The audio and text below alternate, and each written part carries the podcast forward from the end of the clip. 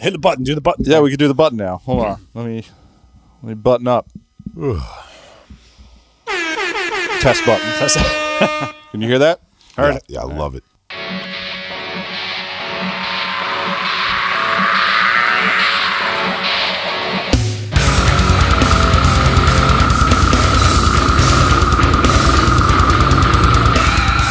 Yeah! Welcome to the heavy hole. My name is Tom.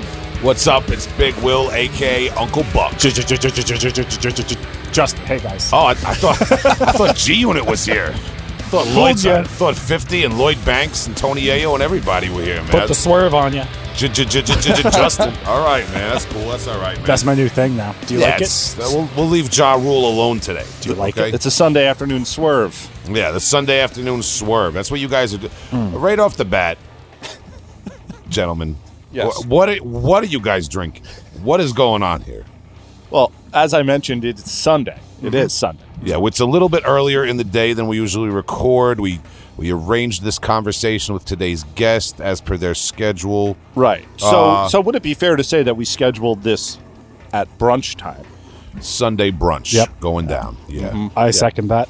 Yeah. So we're drinking, um, we're drinking Miller High Lifes, the champagne of beer, um, with with a garnish. With of- a yeah, with a well, the, the twist is the is the interesting part to me. That's Yes. right. Yeah, you just uh, drink half of it and then pour that sweet, delicious orange juice and the rest of it. start your day.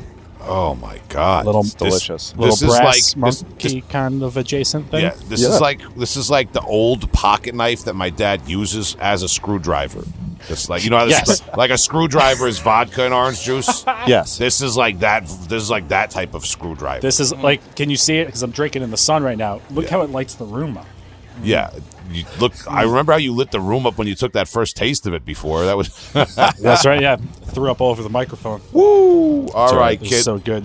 Uh, but listen, before that happened, before you drank this marvelous nectar of the gods Yeah. uh, and spewed forth Yes. and vomited forth, shout to vomit forth, um, uh, Justin, we're still in the weekend. Yeah. But I don't want to skip you over like we've been known to do in the past. How was your week? Well, I it's hard for me to remember before I started drinking, but it's it's good. Listen, um, working on riffs. I can't say that enough. Good. The Glad riffs are it. happening, Glad coming out. Good. Thank it's very God. nice. Thank God. Yeah, I feel you know I feel back. yeah. It's back. Uh, Yeah. My back is my back kind of hurts though because of the whole thing. Uh, but um, Shoveling snow. shoveling snow. Yeah. uh, it's melting now. I My I put uh, some Pit Viper sunglasses, you know, again Okay, on my okay, dog, okay, and now my dog won't stop uh, telling me about it. yeah. It goes sang sang Yeah, it goes. Sang sang. Uh, I No. I know you talk about the snow though. I, I Smart noticed something. Okay. You have like uh, an industrial like job site cleanup push broom down there in the driveway. Yeah. Thank you for noticing. It's got to be like what is that seven or eight foot reach on that bad boy? Oh yeah, man. I gotta listen. It's re- it's really nice to get on top of the lifted jeeps. yes, that's what I thought about off. clearing the snow off. I mean the I the bristles on bristling bristles. Yeah. Um, that yeah, that was a Herculean uh, uh, push broom that I really I I would love I would love to to sweep up the old driveway with that one. I love it. This is actually a wall broom uh, version two. The first one I uh, ran over accidentally uh, Okay. a couple months ago. Te- testing it. Rest in it fa- peace. it failed the test. Rest in peace. Yeah. Yeah. Failed the test. It's not my fault. All right. Well, Tom, I want to test you right now. Hopefully, hopefully you won't fail. I want an honest portrayal. How was your week? My week was good. Busy with work. Uh, s- paying attention to my cryptos. I am doing some research for Roast Mortem this week, uh, my other show, and um, I was listening to music that was adjacent to it. So I was doing research for a gentleman named Ludwig II of Bavaria. Okay. Now he's responsible for some of the finest castles in Germany. All right. This all checks out. This all definitely sounds like your week. Yeah. so there, I've been spending time in the castle. Uh, oh boy. and perhaps in the Venus Grotto. yeah, the castle on the cover of that Rotting Kingdom EP. I love it. Is the plural for portcullis portcali? That's a good question. I, I have no idea. Thank you. Guys, Thank you. Yeah. tonight's guest is in the states. We don't got to get into the, the fancy language Is, game. is your weekend tonight's guest? How was your weekend? Yeah, my weekend is on. th- Yeah, well, actually, my weekend is today's guest because it's still the weekend. Hell yeah. guys! These guys are what are these like little bootleg mimosas going on That's with the, right. the orange juice and the Miller Lite Got champagne Sunday beers. brunch over here. I've heard the vern- vernacular manmosa, but I don't endorse that. Oh, I've heard that too. Manmosa is sounds like you're trying to ju- like. I would just drink the mimosa. I, like, why you got to justify It's- it by putting yeah, ham fisting the, the masculine terminology in there? If we were if we were pitching Ridge wallets, maybe we'd call them that, but we're not. I, All right. I thought that the style I groom my body is in, is a man mosa style. I thought there was I gave up grooming my body about a year ago, Hell and yeah, dude. um, it's about cultivating a death metal image. Uh, you know, that's what I've been trying to do. My Fantastic. my week uh, thus far, we we um, people might have seen. There's a little little cute little Instagram live video I did Afterbirth was in the old uh, rock and roll gas station studio. It's out to them. Wow. So so uh, you know, filling it up. Mark Valentino, uh, free, uh, recent guest of the program, was there. Sam Sherrick, uh, um, older guest from back in the day, he was there, drop kicks. catching up with my with my boys there. Um, shout out to Eric running the running the little uh, control room there, rock and roll gas station. They're doing it.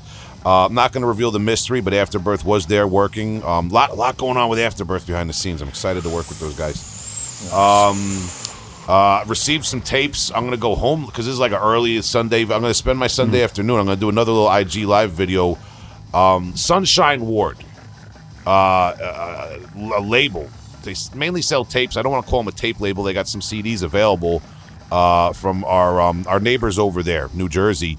Um, I ordered a few tapes and a CD from them. They sent me extra stuff. It came uh, lickety split. I, I want to say that that that uh, the CIA airdropped it with a drone or something. How quick it came. Yeah. So shout out to Sunshine Ward in New Jersey.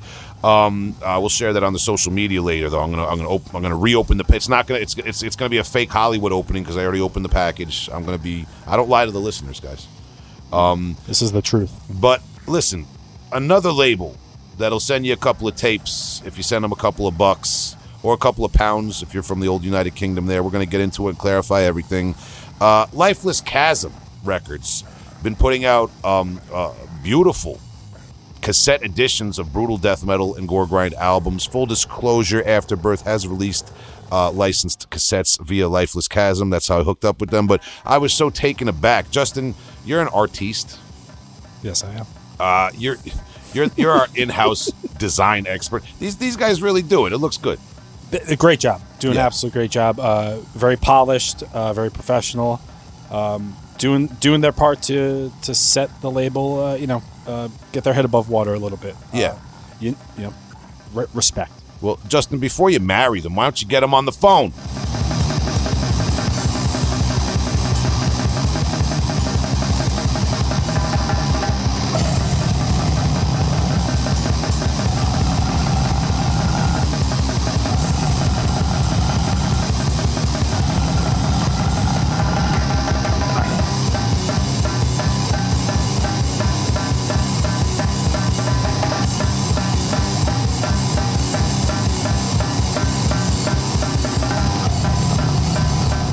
Heavy Hole Podcast. This is Big Will here with my co-host Justin and Tom, joined Yep. today by our guest Cody Luebbers of Lifeless Chasm Records. How you doing, Cody?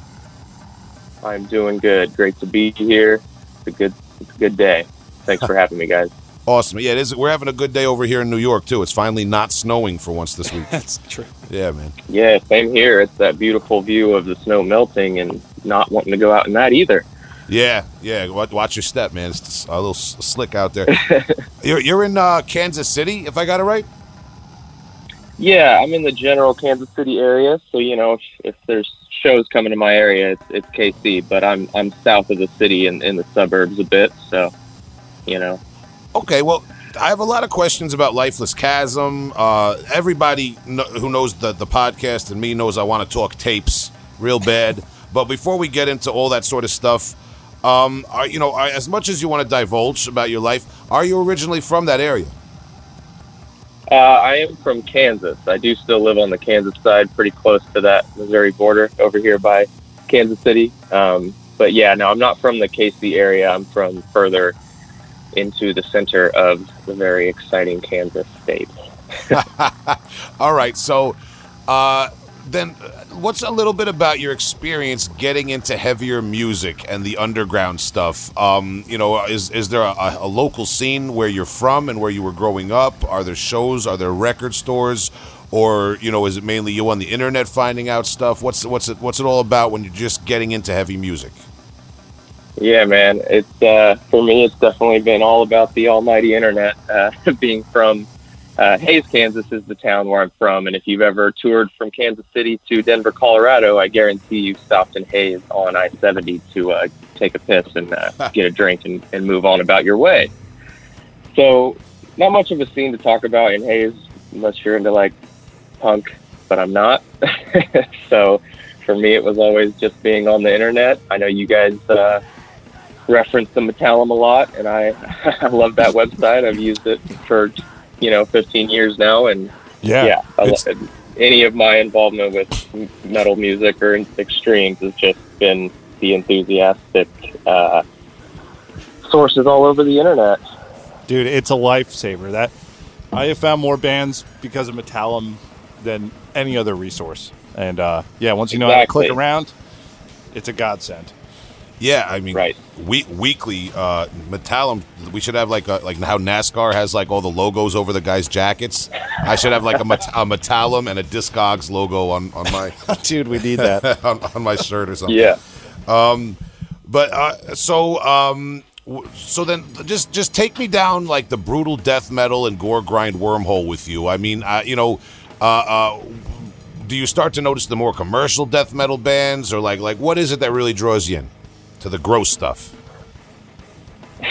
Right. It's kind of the exact opposite in the, the very non-commercial aesthetic of, of those certain genres um, that, that definitely draws me in and just the, the total obnoxiousness of both of those genres and how they are very different. Sometimes you can blur the lines and have those cool projects in the middle that kind of sound a little slammy, but they have that, that gore grind production with the pitch shifted vocals and uh, all the above. You know, I I just love the the obnoxiousness of it. So, so here's a question about um, you growing up. I mean, if you don't want to share your exact age, uh, you know, I, I get it. But what I'm getting at really is, are cassettes uh, a, a viable form of music when you're growing up, or are you more of the younger generation where it was all file sharing by that time? Um, so yeah, I'm 27, Okay. and so about like I would say like 2005 or 2006 was probably where I was hitting my stride, uh, destroying my parents' computer with LimeWire Yep. and uh, stuff like that. Yep. but I was also buying CDs and stuff too, um, which nowadays, if anybody knows me, I don't really care about CDs at all. I'd rather have the, the older, more retro stuff. So tapes and vinyl.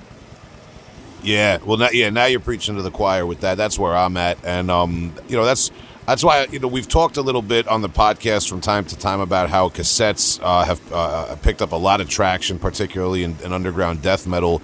Uh, the last few years, obviously, they've always been there, and it's like part of the history of the genre, the tape trading, and all that sort of thing.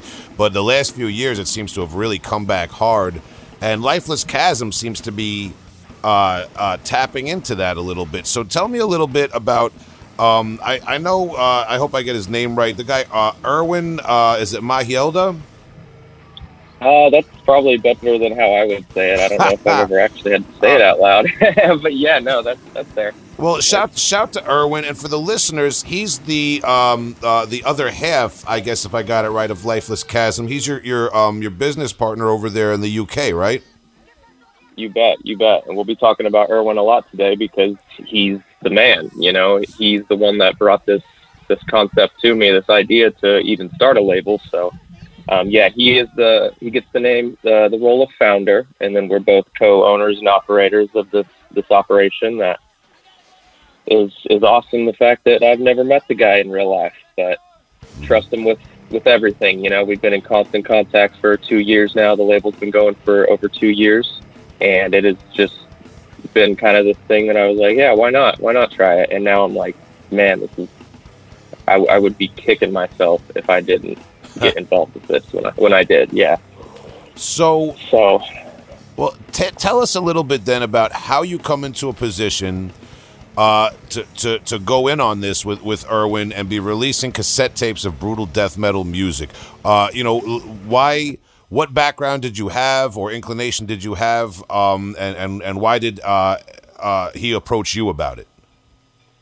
yeah, so it definitely all began on the lovely Facebook website. Um, he he had a page called Extreme Metal at its Finest, um, which was one of just a million resources that I was using to kind of scour and find just random Bandcamp links and different, you know, uh, relative artists to to maybe some names that I knew and stuff. And he had a, a really steady stream going there, and it was a, a Facebook page that was ran by a handful of different admins, but pretty much primarily Erwin was the, the steady force. And then eventually me and him were communicating through that Facebook page, and he kind of figured out just how well our music taste kind of aligned. And I ended up doing or becoming an admin to post on that site, which for me was pretty cool because, you know, I was just a total music nerd studying up on all the different genres that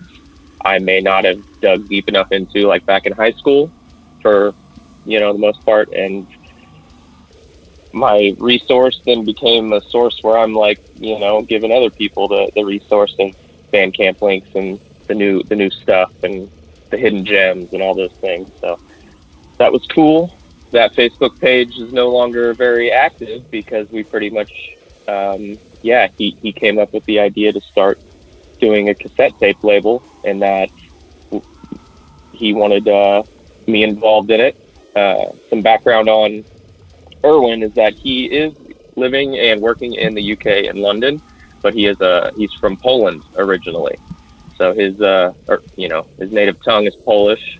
English is his, his second language. So he was very much um, glad to have me on board to handle all the linguistics and grammar, all that fun stuff. Okay, all right. That, that, So yeah, so as far as my role goes, um, yeah, Er- Erwin handles a lot of the um, graphics and you know our our tapes are pressed in the UK, so he handles the actual ordering of uh, the merchandise and whatnot. But uh, me and him are all just 50-50 on everything. The input to the the layouts, the who the, the bands we want to work with, and how we want to go about things. You know, it's just a a really cool collaboration. yeah, and you say uh, he does a lot of the uh, uh, graphic design, I guess, because your your tapes do have a very striking appearance. I I, I was telling you. I was I was likening it before when telling somebody about it. It's almost like you're buying an action figure or something, you know. That's amazing. That's amazing to hear. He's going to love that because, you know, he. I don't think he has any formal training in uh, graphic design for the Adobe Suite and all that good stuff, but he is just a smart kid that will poke around and he'll learn from his mistakes and he'll just keep getting better and better at it. And you know, it's been two years now, and he is he's um, also split off to have lifeless graphics as its own entity. So he is open for commissions. Uh, if you need a tape or vinyl layout, he's actually been doing some some vinyl layouts and stuff or CDs, whatever you need. Um, but yeah, so that's where he's really carving his niche. He he loves the the proportions of a little piece of physical audio. You know, that's there's a right way and a wrong way to do it. So I'm, I really appreciate hearing that you are a fan of how we're uh, laying things out. A hundred percent, man. And you know, people who follow me uh, on social media and on, on the podcast know I'm I'm a big cassette tape and vinyl guy, and uh, I'm I'm 38, so that was kind of like you know what was popular when I was a little kid. It's very nostalgic for me. So, um, and I don't want to downplay anyone else's experience just because someone's born a little bit later than me and younger than me. You're a little bit younger than me. I want to get your perspective uh, coming into the because it's it's pretty much at this point it's almost like a niche uh, thing. It's a it's a you know as a format cassette tapes. It's really popular, but it's like it's almost like not practical in a way. What what's your take on cassette tapes? Uh, my personal experience was because even when we started the label, I wasn't, I wouldn't have considered myself a cassette tape collector, but I was, you know, open to the idea. I was, I, you know, I had plenty of vinyl records and whatnot, and that's where I was collecting. But when it comes to brutal death metal, it's not often that you see a brutal death metal album that makes it to a vinyl vinyl pressing because you've got to, you know, order at least 100 to 200 vinyl Yeah. and that's a challenge to to to sell that many and, and just really fund that and justify it in that genre. That was where we were noticing, you know, it's brutal death metal. Everybody's got CDs. They got CD collections yeah, back to the wall. yeah, And that's great. People love that and they're going to stick with that forever. But we just straight up personally needed a different, a different avenue. Like Erwin loves collecting CDs. I like collecting vinyl, but there's always those, those gaps where something little obscure little release that maybe couldn't quite get to either of those formats. It might be perfect for tape. And it's really just like a, a real like just modest affordability to a cassette tape where you can get a deep, a very quality audio experience, a cool, um, you know, not just novelty physical piece to hold in your hands and set on your shelves and whatnot. And and for me, I it made me go out and and hunt down a cassette deck. And now my uh, record player speakers is all rigged up with a cassette deck as well. So yes. I can flip through twi- tapes. I can flip through vinyl. You know, it's it's perfect. That's what I want to have. That kind of functionality in my house. You know, so Yeah. Yeah, I'm on the same page 100%, man. I, I love, I just, uh, I've been bragging to everybody how I just renovated my little closet where I, I have shelving for cassette tapes now. I got all my cassette tapes laid out and everything, and I'll just pick one. I'll go on IG Live and talk about it, man. It's a lot, you know, it's my personal history there, too. Uh, and, and it's, Yeah. as a collector, you know, and, um, there's something too about like the music, you know, you specifically talk about brutal death metal and putting that out on analog format. I've always said that there's something about low end guttural vocals and the kind of low churning guitar tone of, of, of most of the bands you're curating really that style that really uh, uh, um, it just sits well and sounds really great on cassette tape you know I completely agree. Yeah, I completely agree that that's something that is going to serve it in just maybe a slightly different, you know, experience than what you would get if you're just going to plug into your laptop and go, you know, listen to it on YouTube or Bandcamp or whatever. But if you, yeah, if you got a tape of the same album, it could be a extremely, significantly more heavy experience. I, I mean uh, yeah, Yeah, just go going back. I'm I'm on, I'm actually speaking of Metallum. I'm on Metallum right now, looking through the Lifeless Chasm uh, back catalog. Um, a lot of which people might have to go on Discogs for at this point. You, you sell out a lot of your um, uh, limited releases, but but um uh, you know, Defeated Sanity, Prelude to the Tragedy, um, or Psalms of the Moribund. Uh, shout, you know, shout to Lille Gruber. We had him on recently, or uh, Wormed uh, Planispherium. I'm just picturing these albums: Malignancy, Intrauterine Cannibalism. I mean, there's something about the guttural vocals and those low-end guitars that I think uh, uh, uh, I would even wager that a cassette might suit it better than vinyl. You know, it, it's just it, there's something about cassette where it all melts together and sounds really warm. You know. Yeah, totally, totally. And those three that you mentioned were three of the you know biggest milestone uh, albums that we got a chance to, to press, and I still can't believe that we got to press Defeated Sanity. We got to press you know Wormed and whatnot, and I think everybody has been pretty satisfied with what we've put out for them. Speaking of the bands and the labels involved, and yeah, I, I, I love those tapes, and I do have the you know that same Psalms of the Moribund you know vinyl. I have those both on vinyl, and they both you know it just depends what kind of experience I'm going for, whether I reach for that or reach for the tape. It does offer something different. Yeah, yeah, and and full disclosure, um, uh, this isn't payola or anything crazy, but uh, Lifeless Chasm did put out the two Afterbirth full length releases on cassette. Uh, um, and, and that's kind of that, that was kind of what sparked the connection here. Is I was I was really taken aback by the art and design and what you guys did with the original artwork for the cassette tapes. Again, it's such handsome packaging. We're on the Lifeless Chasm website right now too, and it's just um, it's all about presentation. It really is. It shows a lot of care and, and effort taken, not just into the Afterbirth albums, but into uh, all the stuff you guys do.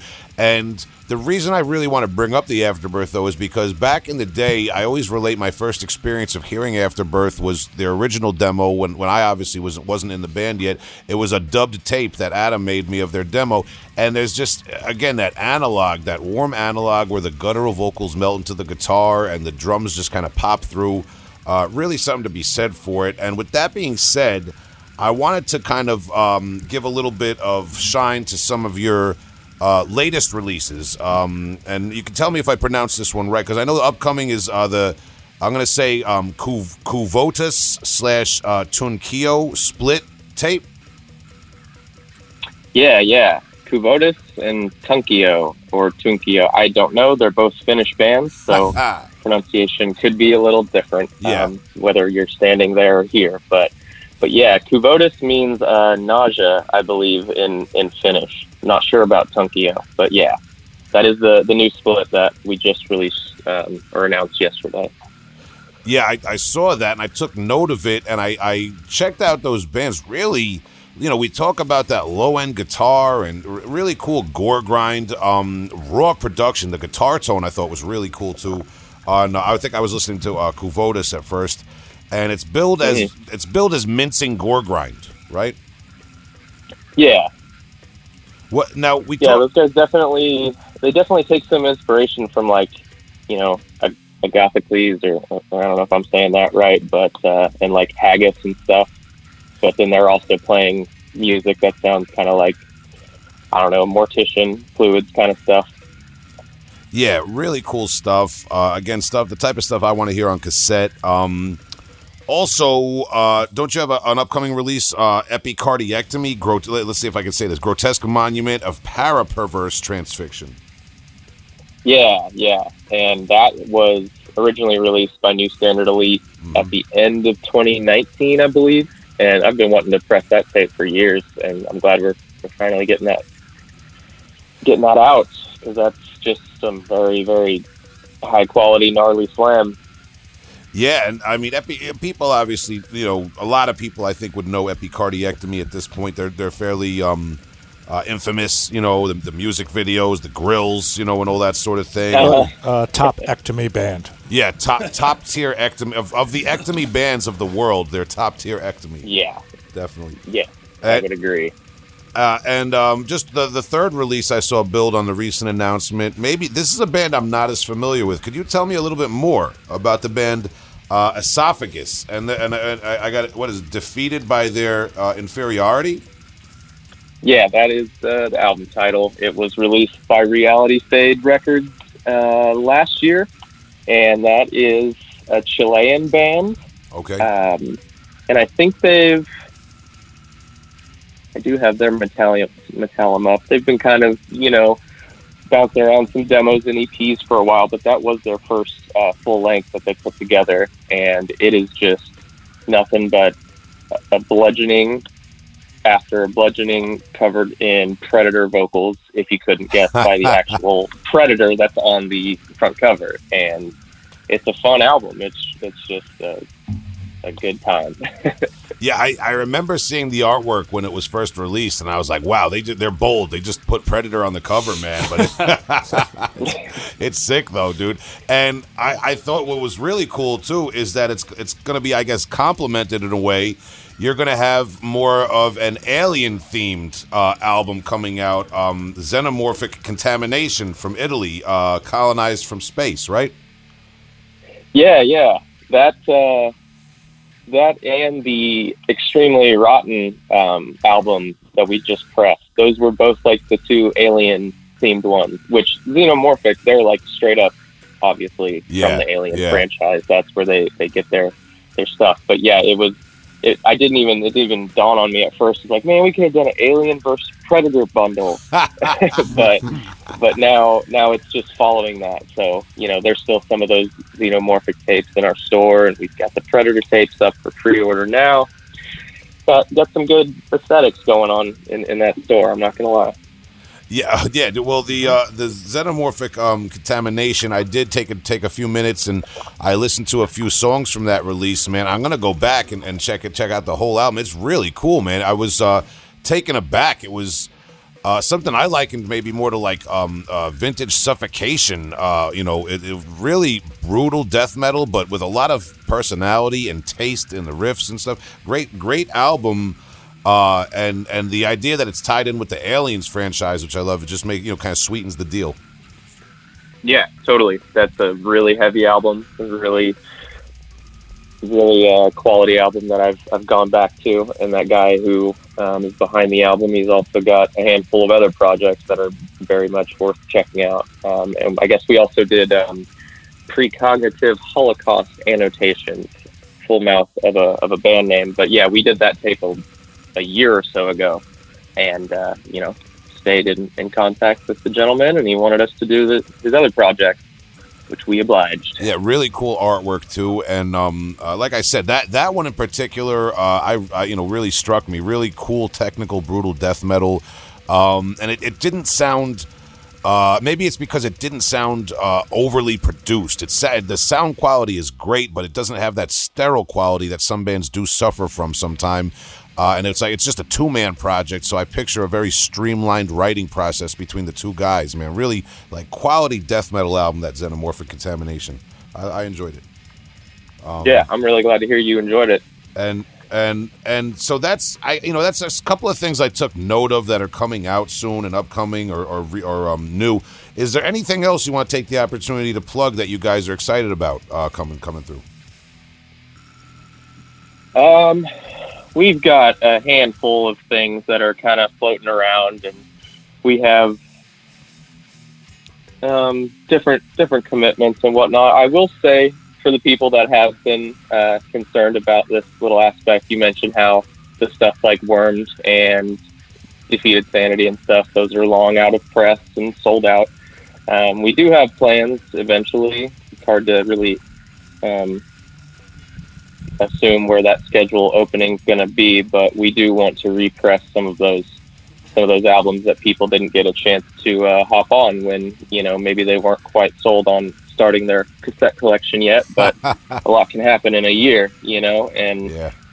so so yeah. Um, without giving too much away, I'd love to just let everyone know that if you missed something that was sold out, we, we do want to bring it back around if we can um, in, in whatever method that might be. But if, if you're talking about wormed and defeated sanity, they're, they're probably going to be up front of the line uh, when it comes to that.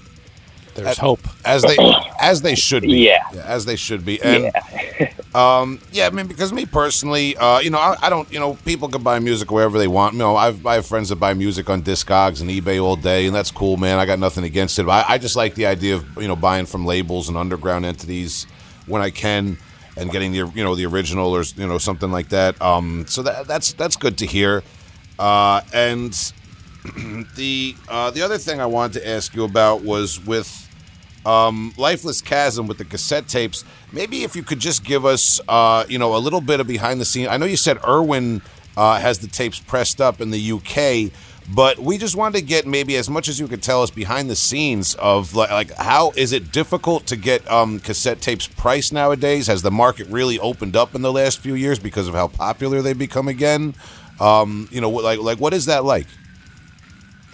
Yeah, yeah. So this is something that we do have to explain fairly regularly, just because it's not often that you have a label that's dual based and operated the way we operate it. It's typically just one guy with an apartment full of stuff, and he's sending it out as he can.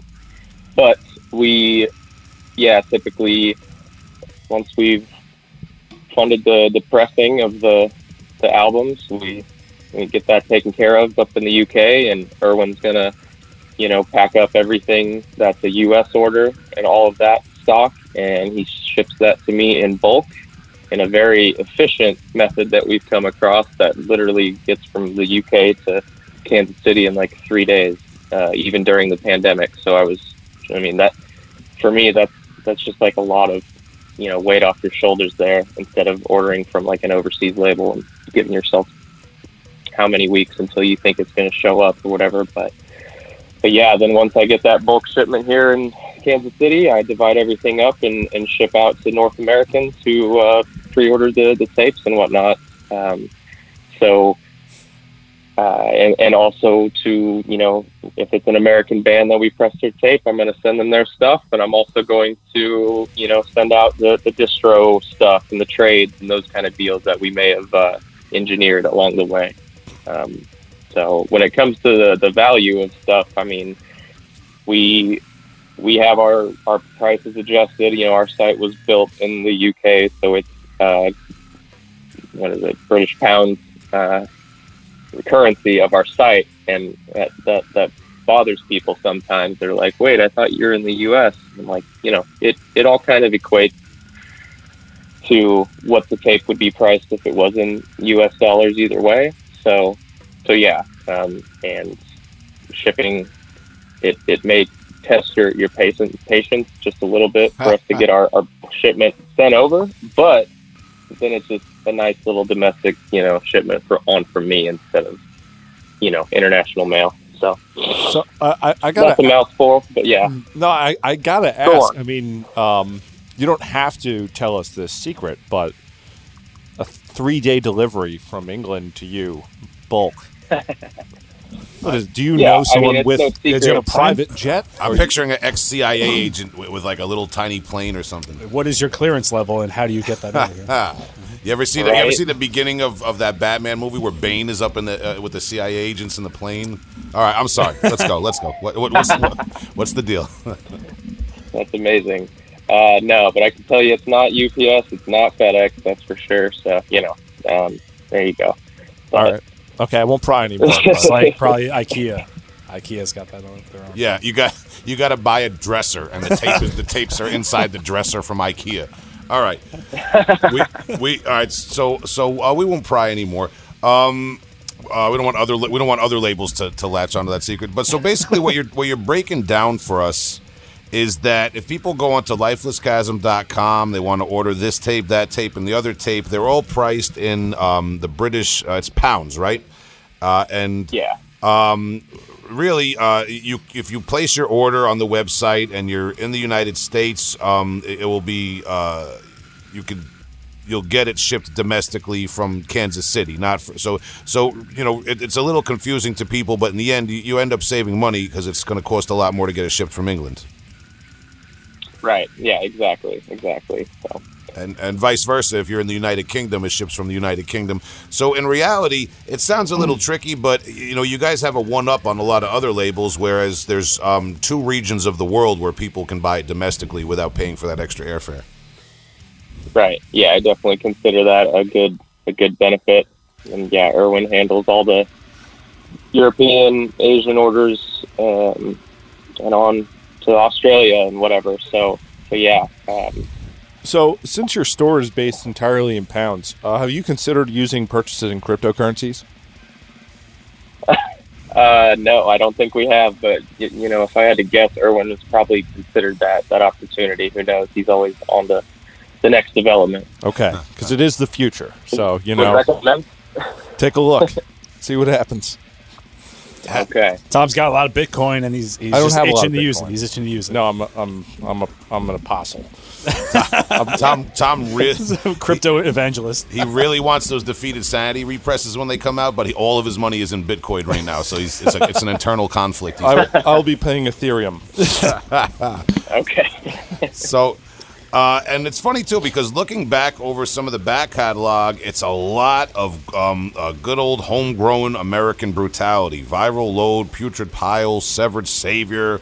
Um, malignancy, you know, I mean, obviously, like we said, defeated sanity, wormed, epicardiectomy. There's other places in the globe, but that brutal American kind of '90s death metal style seems to really dominate the um, uh, uh, the discography over there, right?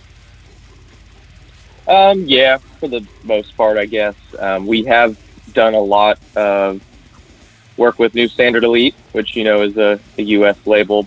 Not yeah. all their bands are from the U.S., but that also um, contributed to some of that. Um, Yeah, we talk about Yeah. that, that label quite a bit on the show from time. We got to get we got to get somebody from them on the on the Yep. horn one day. When I, I always Yeah. that's like the best label name I've ever heard because it makes me feel like I'm buying really good tires for my car or something. you know what I mean? Like, new standard elite. Yeah. It's great. Um, yeah. So Like some nice seatbelts or something. yeah, yeah. So, so have you ever? So now with cassette tapes, there's a lot of people out there. I, I feel like it's fading because now people are just becoming more accepting. But there was a time where people were like, you know, fuck cassette tapes. Cassette tapes are for hipsters and all this sort of thing. And who buys cassette tapes anymore? You guys ever get any of that kind of backlash? Anybody trolling you or anything like that? Uh, certainly, because as I mentioned, you know, you've got the brutal death community who's all about their CDs, and there's definitely been some some comments made about that, but The we just collections. sweep those under the rug and keep going about our business. Dude, Yeah. You know, uh, you got to watch out. what the brutal death metal community is saying about you. You know, that's, that's Right. internet truth. Watch out. I can Yeah. burn CDs. I can't burn cassettes yet. I don't know. Yeah. Yeah, right. I don't know how that I works. have, yeah, I've actively watched a handful of, of people within a, a relative circle of social media uh, slowly but surely develop their their collections into older, more uh, cassette tape type commodities. So it it's really just kind of takes time and. Depending on how the release is offered and whatnot, it may be what it takes to push someone into the next the next phase of their collecting. Yeah, well, don't go to lifelesschasm.com unless it's payday because you guys got it, it looks looks like it looks like the candy aisle up, up there. Um, uh, and, and you know, on that note, then is there like maybe the opposite where somebody have you ever, have you ever encountered people bootlegging your stuff? Have there been like uh, you know infiltrators out there that tried to bootleg Lifeless Chasm merch? Uh, no, we're not. We're not there yet. We're not that big yet. Come on, but Yeah, not- you, don't, like you don't have to be unmatched big, man. brutality or whatever. Yeah, there was- true. I, I forget. There was some crazy website where somebody was bootlegging a Buckshot facelift shirt along with tons. I think it was one of those things where they just had tons of images up and you could like make to order whatever bootleg you wanted. Yeah. But, but yeah, you're, you're never too big to be bootlegged. yeah, that's true. That's true. Who knows? I man? will say, uh, you know, we haven't encountered that specifically, but we have seen some maybe similarities with how some certain other labels might portray their their releases or conduct their websites and whatnot. Yeah, yeah. Well, I, uh, the other thing I was going to talk about with cassette tapes in particular, I did a little video a while back on our Facebook, and I was going to try to maybe recreate it again. By I had bought at a thrift store a copy of Seasons in the Abyss by Slayer, and I went to go play it one day, and the tape had popped. The the, the, the tape itself had come off of the one of the reels, so it would just spin indefinitely. You know what I mean? Without playing and uh, I, you know, I don't know if you're if if uh, you're familiar with this, but you can actually most tapes you can unscrew um, with a, with a little screwdriver like you'd use for your eyeglasses, and you can you can take the reel out, and with a little bit of scotch tape, you can fix a pop tape. You know, um, uh, so I wanted to share that, you know, just with the listeners. We're doing all this tape talk. I mean, is there anything else maybe that comes to your mind dealing with these cassette tapes all the time? Like, like are there tricks to packaging them? Uh, is there some like you know like like packaging vinyl, packaging CDs, packaging cassette tapes? It's all got to be a little different, man. What what's your what's your ideas on Yeah. that, man? Have you discovered anything along the way with that? Yeah, um, I do want to go back to what you mentioned about the tape uh, surgical repair there because I have not had to do that specifically myself, but there was one time, like probably the only one time that like a customer has told us that like, oh, I tried to play this and it popped and whatnot. But my my dude Erwin, he like walked him through every step of that process you just described and literally repaired the dude's tape like through email um, Wow. with instructions and and yeah, so so yeah, that that'll happen every once in a while, but it really hasn't ever happened to me. So I I hope that's rare and maybe something we're we're a little s- stronger with as far as the tape production that is is going on around the world today. Um, That's the thing with, with the tape. though, it's, it's never over, you know? It's never over. With right, exactly. Got a lot, never over. a lot left Um, in the tank. Yeah. Yeah. And then yeah, you mentioned packaging their tapes. If people, you know, and we we will drop like three at once, and then we'll have a big distro update and all this different stuff. So I could be packing one tape, I could be packing eight tapes, and that definitely drastically changes how how it's packaged and. I don't think anybody cares because a lot. I mean, for the most part, everything gets there safe. But when I'm packing stuff, I do not care what the end result looks like. You know, I just want it to be secure. and I, one Well- thing that we do, I don't know Oh, if every well, we- label we- does this. We should clarify. Go on, go on. We should clarify what you mean by that is you don't care if it looks ugly as long as the tapes are safe and secure. That's right. Yeah, you might get Yeah, you okay. might get a mailer that's like a cube square that just looks like yeah a little Yeah. sketchy or something. But, But- as long but- as it gets there, that's fine. But those cassettes are going to look handsome when they come out the bubble wrap. Exactly, and that's why I do singularly bubble wrap each tape uh, for the most part, unless it's like a big bulk order that's packed differently, whatever. But I don't know if every label does that, and I also, you know, work at a place that does like fulfillment for bigger bands and different like entities and whatnot. I'm pretty sure they don't do that either. You just kind of toss the tape in a bubble mailer and hope that it gets there all right. But I'm definitely going the slight extra mile for a little more bubble just to make sure we don't have to deal with those broken tape pictures because nobody likes to see that. You know, we want to see that beautiful gem that showed up in your mail and you're proud of. We don't want you to have this this broken hinge piece of square plastic that Oh, yeah, you got to find a replacement for now. I know it's not impossible to find a replacement shell or whatever, but still. yeah. It's just it's it's annoying, but it, it's. I mean, I wave the flag for cassette tapes all day on this show, but I will definitely admit that the plastic cassette tape shells are like the most fragile, impractical thing ever. Uh, you know, after after the CD jewel cases, those little those little cassette, you know, the little clear um, cassette jewel cases that swing on a hinge. I, Mhm. I, I, I for because I'm a big clumsy man. I have big clumsy hands. I sometimes I'm drinking while I'm listening to my tapes. I mean, you know what I'm saying? There's It's- nothing worse than the, the, the little tab hinge on the CD uh, jewel case, though. That thing just that's already off when you get Oh it. yeah, most of the oh time. god, yeah, man. Yeah. Cassette's a little more, but I yeah, I'd say make them all out of glass.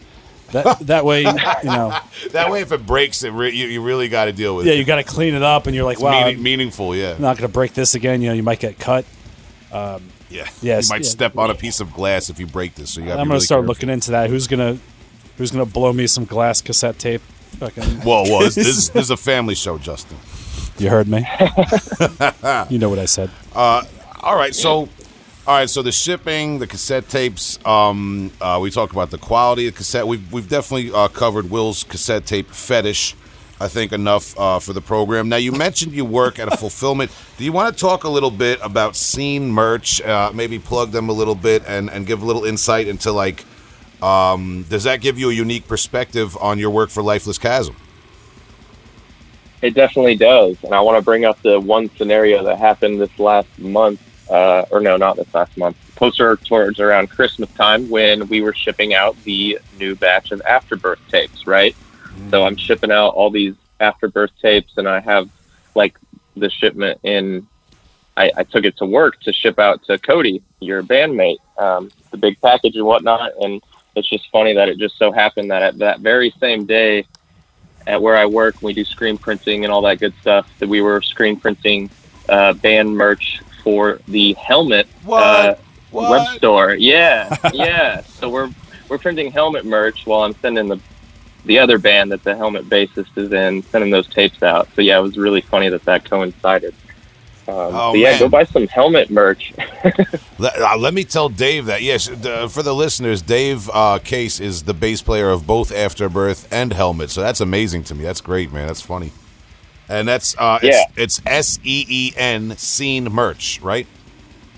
yes, like being seen. So Yeah. yeah, it, it does take off of that that the scene merch, like S C E N E, um, because my boss who started this, it was definitely to help out uh, his his friends in the scene of Kansas City music. Um, you know, whatever hardcore and metal scenes that he was involved in, and uh, I definitely welcome anybody that, that needs some merchandise printed to uh, to hit us up. Find the website seenmerch.com, and you will end up uh, getting an email cahoots with me because that's what I do is serve the customers and help them get their orders through.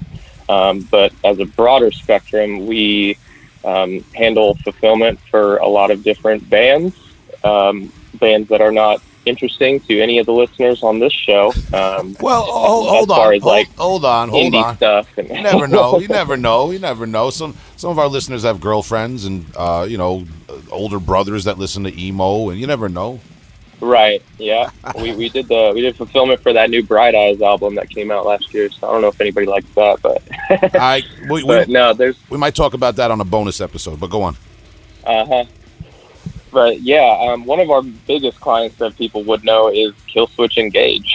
Wow. Okay. Okay. So yeah, so it's funny though, and I also uh, printed shirts a month or so ago for uh, Edenic Past uh, at that same entity. So you know, we could serve the the whole spectrum, big big you know companies or whatever to your mom and pop shops that just need handful of shirts. Wow. But- so shout to Edenic Past. Just quickly for the listeners, that's another release on Lifeless Chasm uh, that had Paulo Paguntalan, who comes up a lot on the show too, uh, a frequent guest and friend of the show. Dangerous thing fame. Yeah, uh, also on Dangerous Yeah. Thing um, uh, with members of Kralis uh, that Edenic Past. That was such such a cool release. I can't even get over it still, and I'm so glad that we got that opportunity. And further shout outs to Paulo because a lot of his uh, lifelong knowledge in uh, the P2 Records uh, avenue has has come into play and uh, been been utilized by Lifeless Chasm. He's he's given us a lot of good tips and knowledge. So yeah. as you know, he's he's the man. Also, I think that's the third time we said Paulo's name on the show this month, so that means he's got to come back. Like Oh, you yeah. say, you say his name three times, he appears on the show. It's like deal. it's like Right. Candyman. Yep. Yeah. it's- but instead of like a, Part Three, let's go. That's right. instead of Candyman, it's White White Castle Man. you, you say White Castle Man in the mirror three times, and Paulo shows up with a sack of ten, and he wants to talk death metal.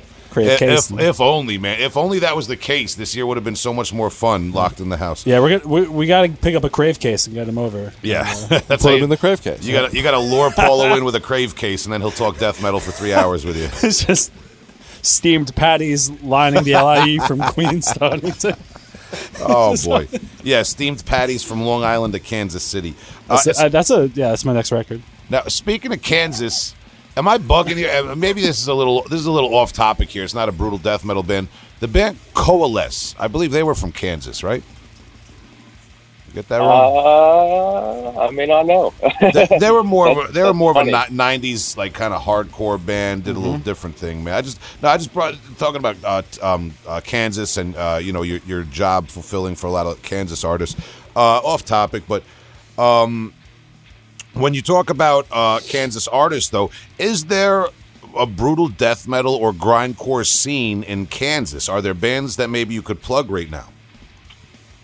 Uh, there are there's probably one whole handful of bands that I could plug. Um, there's um, well, there's Ahtme. You know Ahtme, right? They're on Unique Leader with uh, with, with Afterbirth. Yes. AHTME. They're from Kansas City, and they've been around a while. So Mhm. I mean, they're pretty well known, especially in like the one venue that hosts all those types of shows. They're they're popular, and then there's also one called uh, Torn the Fuck Apart. Yeah. They're Okay. definitely brutal death metal. Yeah, I think they put out a record on Gorehouse Productions maybe a few years ago. I'm not sure, um, but they're they're brutal as well. And there is a death metal band called Marasmus that I believe is putting out a new album that I saw on like Transcending Obscurity Records. Okay. I don't know where that label is located, and I was very surprised to see that kind of collaboration. But like, kudos to them. Um, unfortunately, I'm not like super familiar with with everybody in these bands. Uh, obviously, maybe that would have been different if this last year I'd been going to shows regularly, like I have been. Yeah. but but yeah, um, there's there's one venue in KC that is pretty much the main stop for the extreme music shows, and that's the Riot Room. Uh, Will, I'm curious if you've ever played there.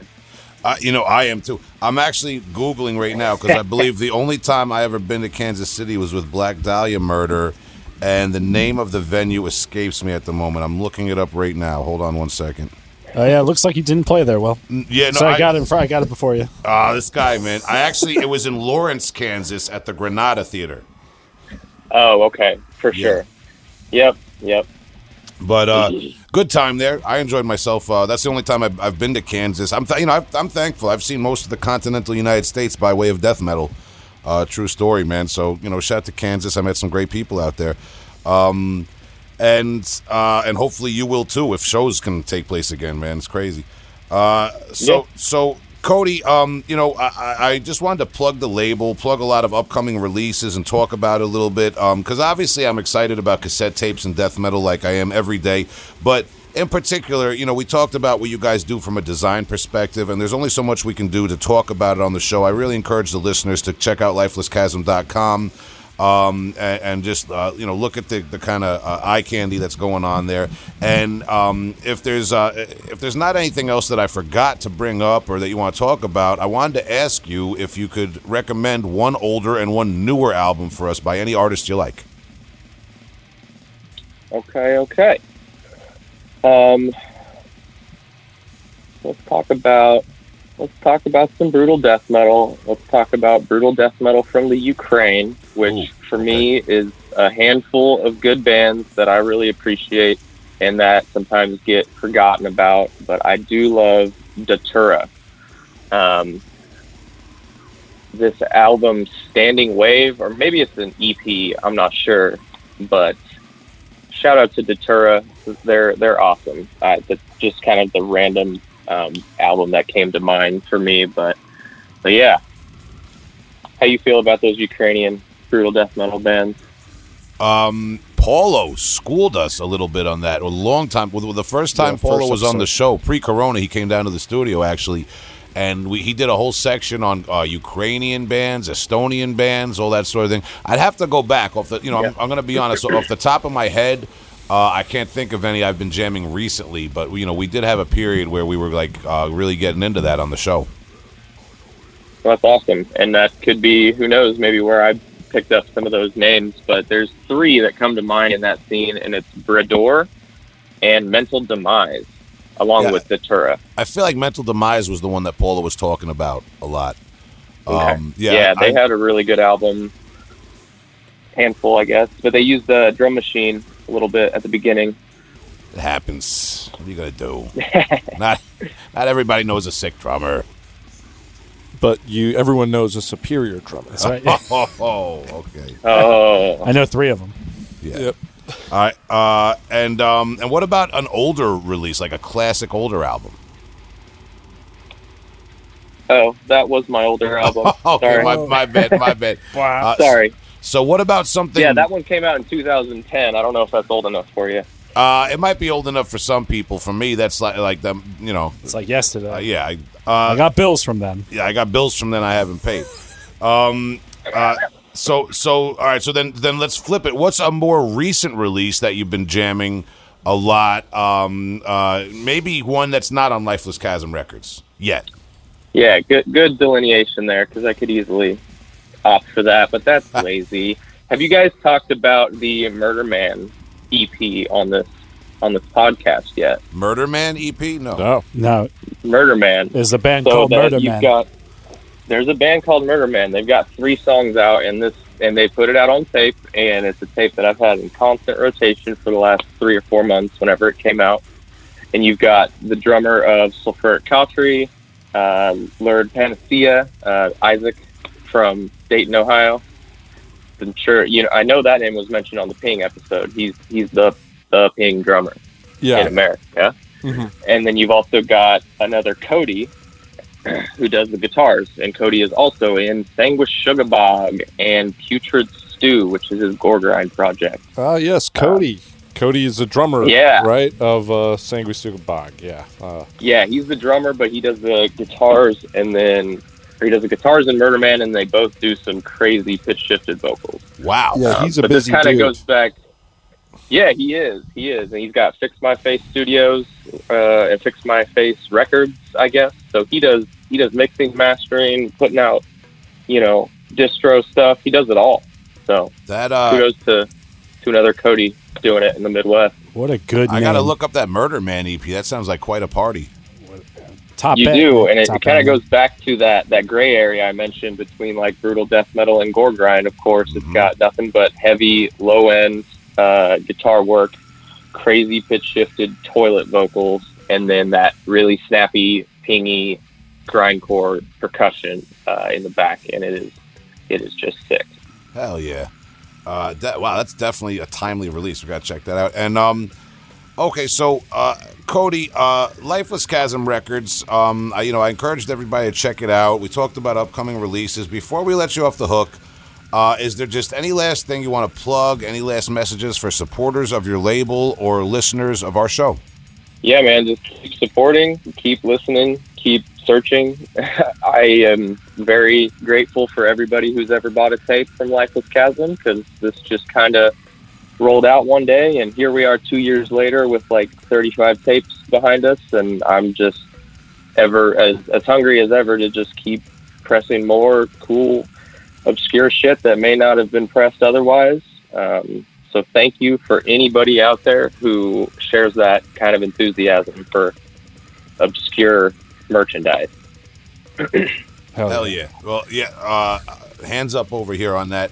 Um, uh, so, Cody, uh, thank you so much for your time. Cody Luebbers of Lifeless Chasm Records. Again, people can go to lifelesschasm.com and check out all the tapes we've been talking about.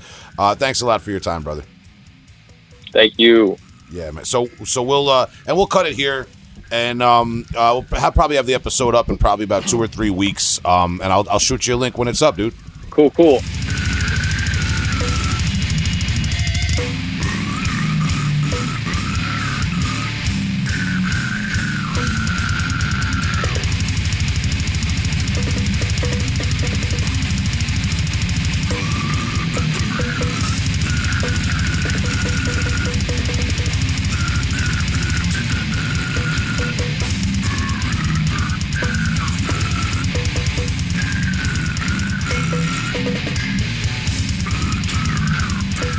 All right, that was our interview with Cody Luebbers from Lifeless Chasm Records. Shout out to him. We appreciate his time, giving us a little behind the scenes info on that label. Um, again, I'm just very excited, not just about the afterbirth stuff. All right, it's not just Big Will's plug hour over here, uh, but also upcoming releases that they got by Epicardiectomy, Esophagus, that uh, Kuvotus uh, Tonkio split. That's that. That actually, I'm really excited about that Kuvotus Tonkio. I listened to a little bit of that. I actually just bought it while we were doing the interview. Oh, That- yeah, xenomorphic got that too. got the esophagus. stepping all right stepping all over me one upping me on how excited i am i'm more excited than you Buy two copies then. Yeah. Show it.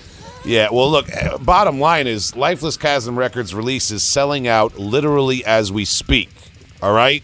so you guys got to get on that uh, buy them up before they sell they always sell out quick those guys over there you go to lifelesschasm.com and you can see uh, what we're talking about it looks like the candy aisle up there um, so shout to them now um, uh, i don't want to necessarily go to the candy aisle but justin you got something sweet Yeah, I have some sort of aisle. Come on, guys. Come on. That was a, that was that was a good that was a good segue. It's a great segue.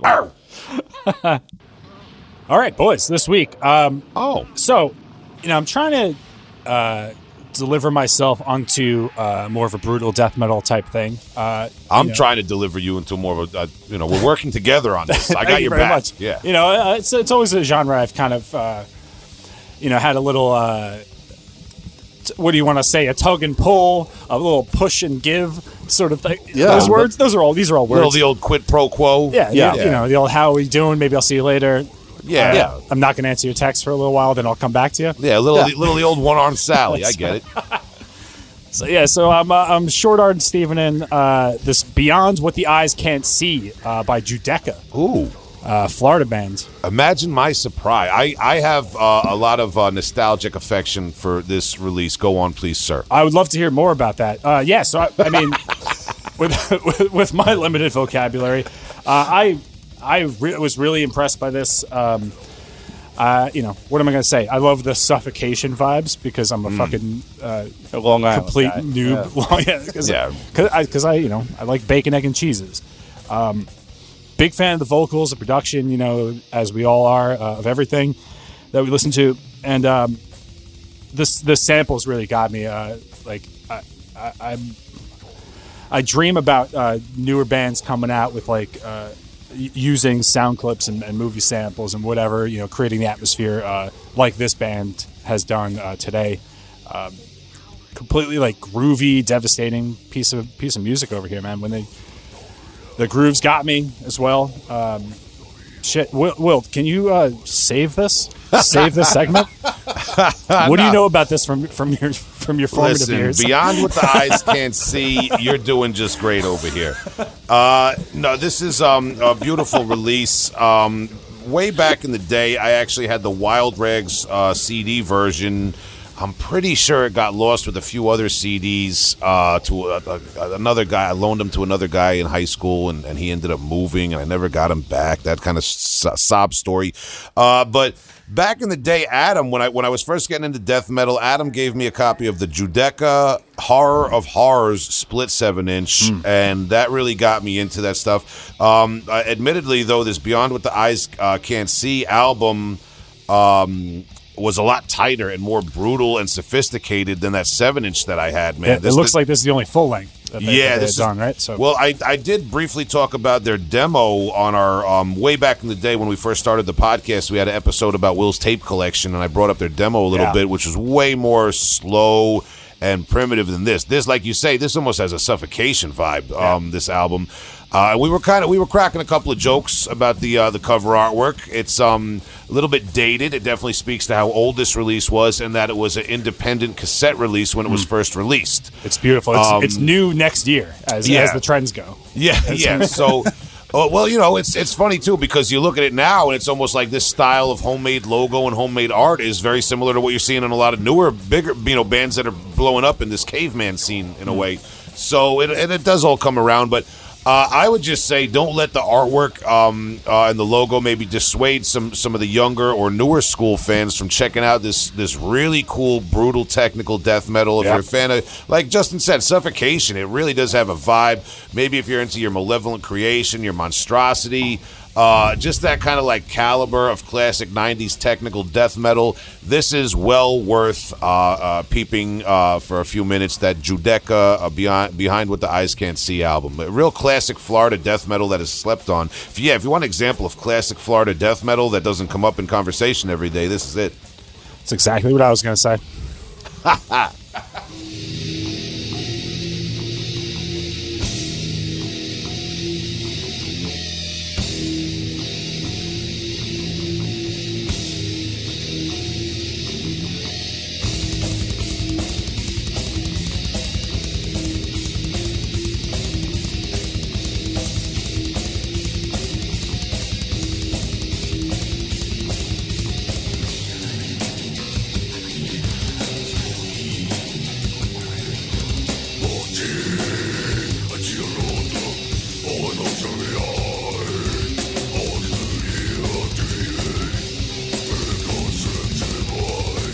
All right. You guys like heavy metal?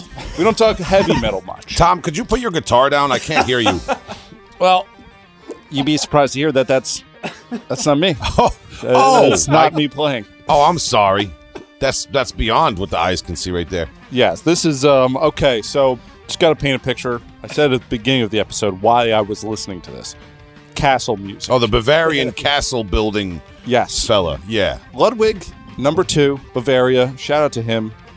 Um, beautiful castles. You want castle crawling music, dwelling music? You go to Brocas Helm. Okay. Now, Brocas Helm is a band from San Francisco that started in 1982. Okay. I, I started life in 1982. Well, Coincidentally enough, did you start playing bass like this guy the same year? I have yet to start playing bass. I'm waiting, That's the correct waiting answer. for the right era of my life to start playing bass like this guy. I don't think I could hack it yet. No, that's that's the correct answer. Maybe when they invent those, uh, you know, cyborg hands, I could just program it.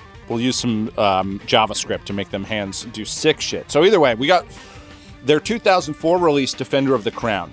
Now, I must say that um, I am not familiar with the rest of their catalog. I came across this uh, either on YouTube or Reddit or one of these um, many internet waste bins where you can find gold. This is a lot to take in, dude. I don't blame you. Yeah, this is where I stopped. Just listening to this album over and over again. It goes between the fantasy castle world and also just like drinking and driving. Like they really pulled out the lifestyle shit. No joke. There's Oh, a song man. called "Drinking and Driving." Uh, yeah, it's it, it brought some tears to my eyes uh, while researching castles. I love the guitar playing. I love the raw nature of this. I mean, think of it like this: this band's been around for forever.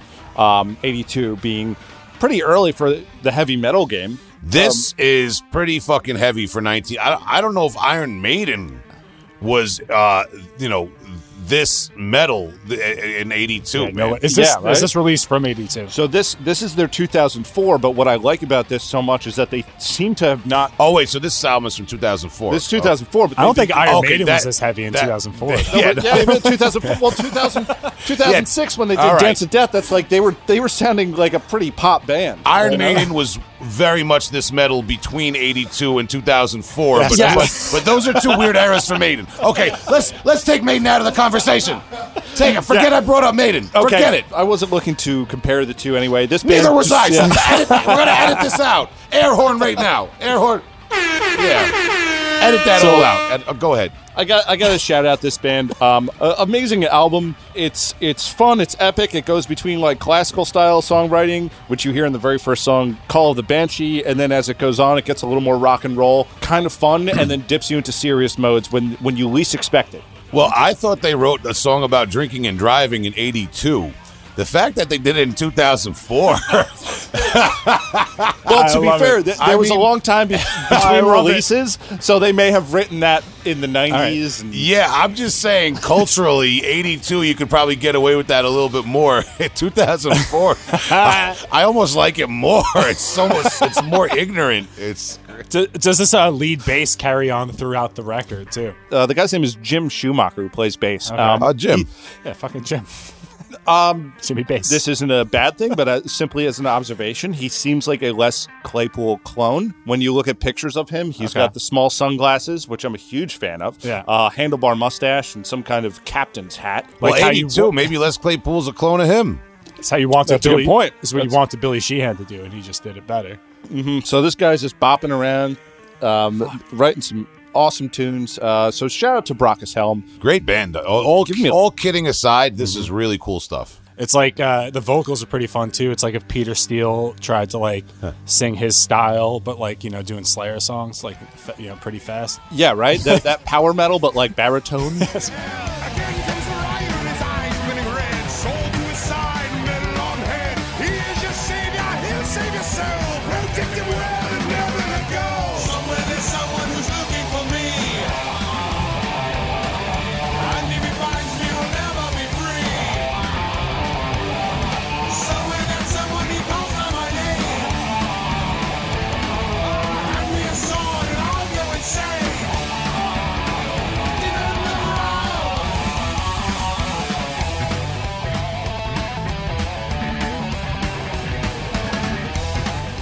Okay, guys, smoke them if you got them. Fucking peace sign if you can't be hits behind, but your eyes can see, man. Yo, Big Will, I just, just figured I'd groove today. No, okay. I didn't bring in anything really brutal and technical. I'm talking about Bill Fisher from Nottingham over there in the big old United Kingdom. Uh, Bill Fisher, a member of uh, Church of the Cosmic Skull, a group I'm admittedly not familiar with.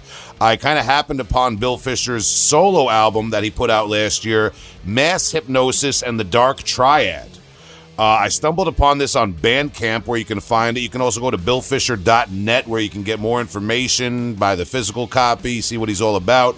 Um, really interesting, kind of psychedelic hard rock. I got vibes of uh, Corrosion of Conformity's, more Southern rock influenced eras. Um, uh, even your more classic Led Zeppelin and Black Sabbath uh, vibes. This is this is just really good psychedelic hard rock, and I feel like it takes some more technical turns, but it kind of it folds the technicality into the groove.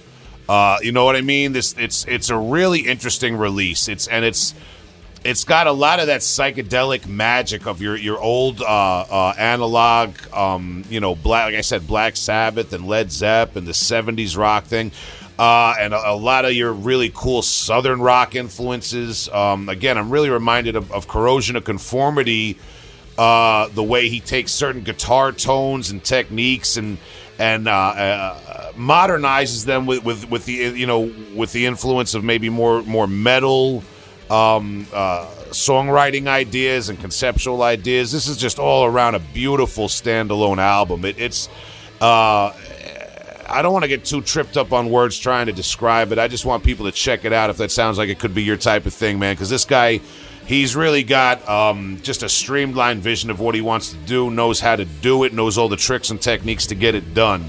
This is a, a beautiful album of rock and roll, uh, dynamic, technical, and um, very organic and inspired sounding. Bill Fisher, Mass Hypnosis, and the Dark Triad. You can get it on Bandcamp like I did, or just go to billfisher.net. I am so okay right now. Yeah, man, this is a this is just a great vibe. This is a good rock, uh, psychedelic rock album with some some metal uh, elements. I think you could maybe say, but it's it's laid yeah, it's got that like sludge, like go take a nap in the desert while you're listening to yeah, this. yeah, yeah it's like, like doom sludge desert rock fans could probably find a, a lot of uh, Very early Queens of the Stone Age, Kyuss kind of stuff. yes, It's yes, it's like if that yes. part uh, I like of Mastodon just kept going. Yeah. Yeah, the the best way I Shout can describe it is Mastodon. is Shout out- vocally really nice. The album looks, the album sounds exactly like the cover looks. Yeah. yeah. Just take one look and you've pretty much heard some of the album. yeah. Are there chimes? Are there not chimes? Are the chimes only in your mind?